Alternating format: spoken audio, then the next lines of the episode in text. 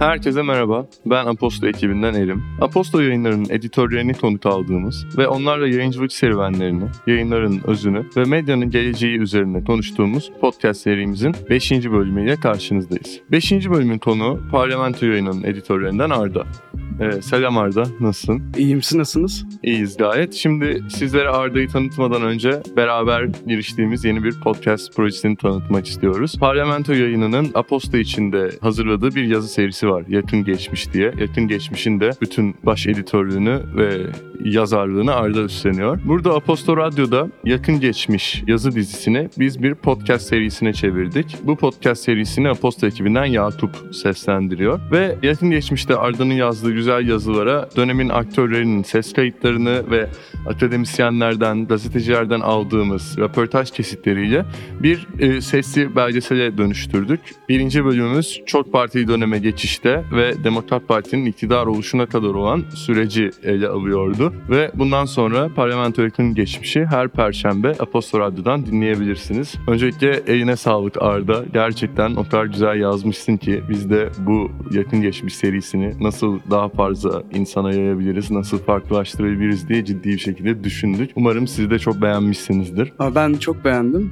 Yani bu sizin emeğiniz de çok fazla yani bunun üzerinde. Abi ben kulaklarıma inanamadım yani podcast'ı duyduktan sonra. O zaman şimdi biraz Arda seni tanıtayım ben. Arda parlamento yayınını hazırlayan aslında ekip yani Center for Democracy Research'ın araştırma direktörü. Aynı zamanda parlamento yayınının da baş editörü ve şu anda Boğaziçi Üniversitesi'nde siyaset bilimi ve uluslararası ilişkiler bölümünde eğitim hayatına devam ediyor. Şimdi Arda podcastimizin birinci bölümünde senin ve parlamentonun yayıncılık serüveni üzerine konuşacağız. Öncelikle şöyle başlamak istiyorum. Seni yayıncılığa çeken şey ne oldu? Aslında çok daha genç bir insansın. Yazıların her ne kadar çok daha tecrübeli bir insan olduğunu düşündürtse de bize. Yani bu yolculuk senin için nasıl başladı? CDR'la nasıl yolunuz kesişti?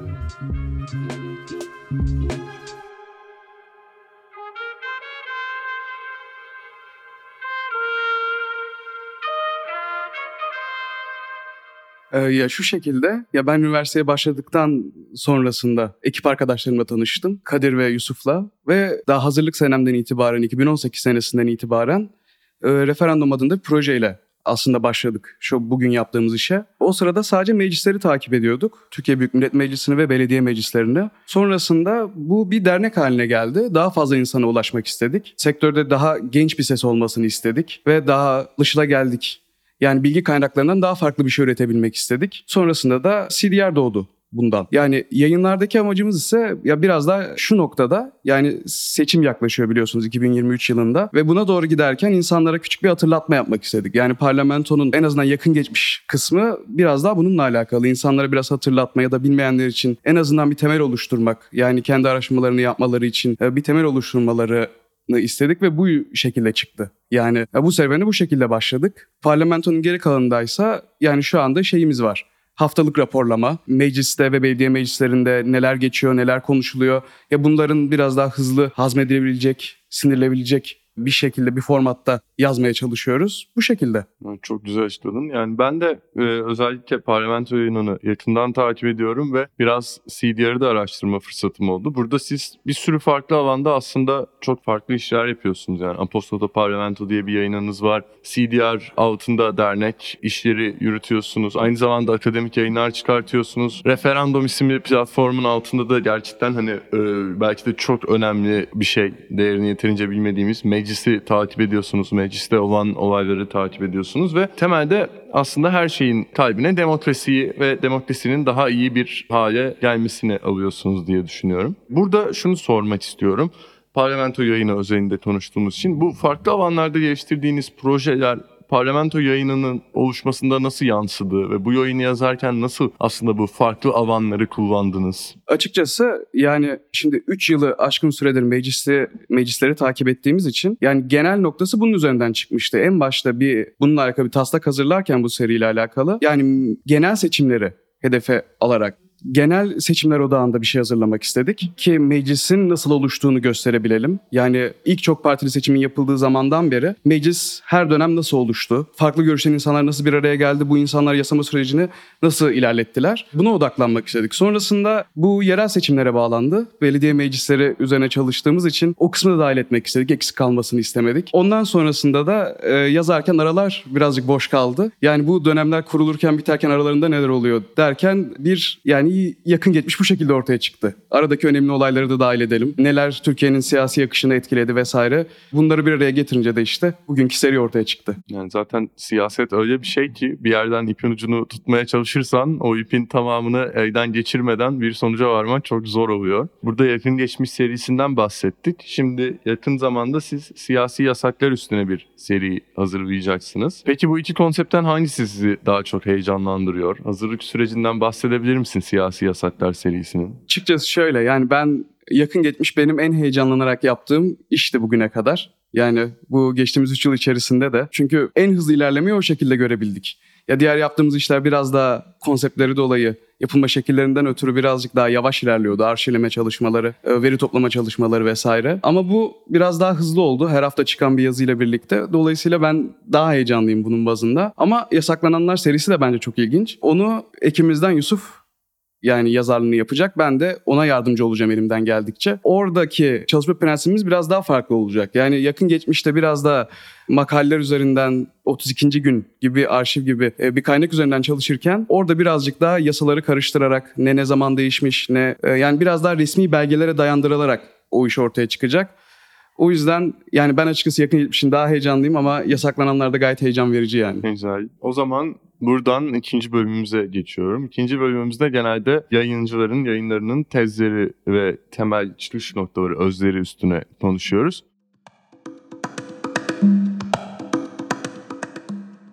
Burada da gördüğüm kadarıyla biraz önce bahsettiğimiz gibi aslında parlamentonun, referandumun, CDR'ın temelinde yatan tez hep demokrasi. Ancak bugün geldiğimiz noktada demokrasi kavramının çok içinin oyulduğunu ve muğlaklaştırıldığını düşünüyorum ben. Ve burada hani bu kavram üstüne bu kadar çaba sarf eden bir ekibin üyesi olarak sana şeyi sormak istiyorum. Yani sizin ekip olarak kurduğunuz demokrasi vizyonu nasıl ve nasıl bir yol bekliyor bizi bunun için? Ya bence bu açıkçası birazcık yani sıkıntılı bir soru. Çünkü biz de hala tartışıyoruz kendi aramızda. Ama genel olarak şey diyebilirim. Bir sonuçtansa e, biraz yani bir ideolojiden ziyade biraz daha bir araç olarak görüyoruz. Yani bir şeye ulaşılabilmesi için, daha ideal bir düzene ulaşılabilmesi için en azından herkesin haklarına sahip olabilmesi, bunlara göre yaşayabilmesi, kimsenin hak ihlalleriyle boğuşmaması, özellikle siyasi haklarını yani tam anlamıyla kullanabilmelerini istiyoruz. Ya demokrasinin oluşturabilmesini istiyoruz. Türkiye'deki demokrasiye engel olan e, bilgi gizliliği, bilgi kirliliği gibi konularla mücadele ederekten ya en azından bu ortamın, demokratik bir ortamın sağlanabilmesini istiyoruz. O yüzden de çok bir açıklamadan ziyade dediğim gibi bir araç, kullanılabilecek bir araç olarak görüyoruz ekip olarak. Çok güzel açıkladın ve aslında çok zor bir iş yapıyorsunuz. Özellikle şu dönemde bu demokrasi kavramı üstüne bu kadar yoğun çalışmak. Şunu merak ediyorum. Başınıza ne tarz zorluklar geliyor bu yolda? Yani aslında çok derin araştırmalara giriyorsunuz. Belki de daha etki temelli projelerde yürütüyorsunuz. Belki de ciddi akademik makaleler yayınlıyorsunuz ve karşılaştığınız temel zorluklar neler oluyor genelde? En başta e, meclisin erişilebilirliği ve daha transparan olması geliyor. Yani çünkü meclisin kendi sitesi içerisinde bile tutanakları ararken orada tam anlamıyla istediğimiz bilgiye kolayca erişemiyoruz. Ve birazcık da eski bir sistemle çalışıyor meclisin e, mekanizmaları. O yüzden internet siteleri sürekli çöküyor ve internet sitelerinden bazen herhangi bir açıklama yapılmadan bazı belgeler siliniyor sonrasında tekrar yükleniyor. Ya bu e, birazcık şeyi azaltıyor, tutarlılığını azaltıyor. Dolayısıyla üzerinde sürekli devamlı çalışamıyoruz. E, Yedeklemeler yapmamız gerekiyor.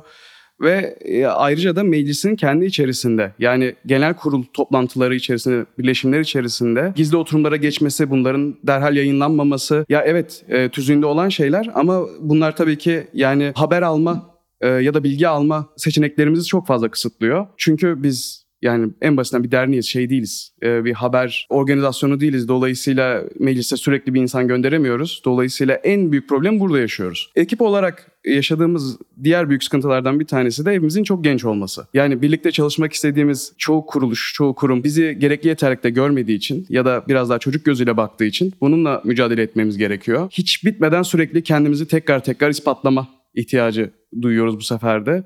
Ya bu olduğundan çok daha yorucu bir iş çünkü yani siz de biliyorsunuz bir ya bu şekilde iş yapmak zaten çok zor. Bir de sürekli olarak kendini ispatlamaya çalışmak ayrıca ayrıyetten zor. Bunun haricinde de ya birazcık daha şeyde veri toplama aşaması. Çünkü bizim en büyük iddiamız aslında bir taraftan da orada. Biz bir arşiv hazırlamaya çalışıyoruz. Yani Türkiye'nin en azından geçtiğimiz 20 yılını e, ilk etap olarak kapsayacak. Meclisten geçen, meclis ve belediye meclisinden geçen her şeyi kapsayan bir arşiv hazırlamaya çalışıyoruz. Ve bunun sadece yükü. Çünkü ya binler, on binler değil, yüz binlerce belgeden bahsediyoruz ve bunların teker teker taranması, hepsinin analizinin yapılması yani genel olarak bunlar üzerinden zorluk yaşıyoruz. Ve hani belki de evet şu an sizi yeterli görmüyor olabilir bazı insanlar ama bu yolda edindiğiniz tecrübeler de eminim sizin için çok faydalıdır diyerek böyle bir vaaz gibi bir şey oldu. Ben de çok sevmedim ama üçüncü bölümümüze geçiyorum. Burası biraz daha eğlenceli bir kısım Arda. Burada seni tanıdık biraz, yayınınızı tanıdık. Yayınınızdan, parlamento yayınından esinlenerek oluşturduğumuz hızlı sorular var. Şimdi ben sana bu soruları soracağım. Senden de hemen bir seçeneğe doğru cevap vermeni isteyeceğim.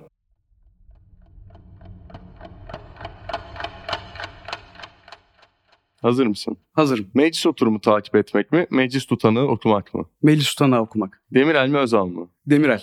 Yazmak mı, araştırmak mı? Araştırmak. Tarih mi, siyaset mi? Tarih. Reagan mı, Thatcher mı? Reagan. Washington Post mu, New York Times mı? New York Times. 60'lar mı, 70'ler mi? 70'ler. Kitap mı, belgesel mi? Kitap. Evet, bu tarz sorularımız. Ay, çok gergindi. Çok- Teşekkür ederiz. Hızlı cevap verdin. Bu bölümden bu kadar. Bir sonraki bölümde başka bir Aposto yayıncısıyla görüşmek dileğiyle. Hoşçakalın. Beni ağırladığınız için çok teşekkür ederim. Görüşmek üzere.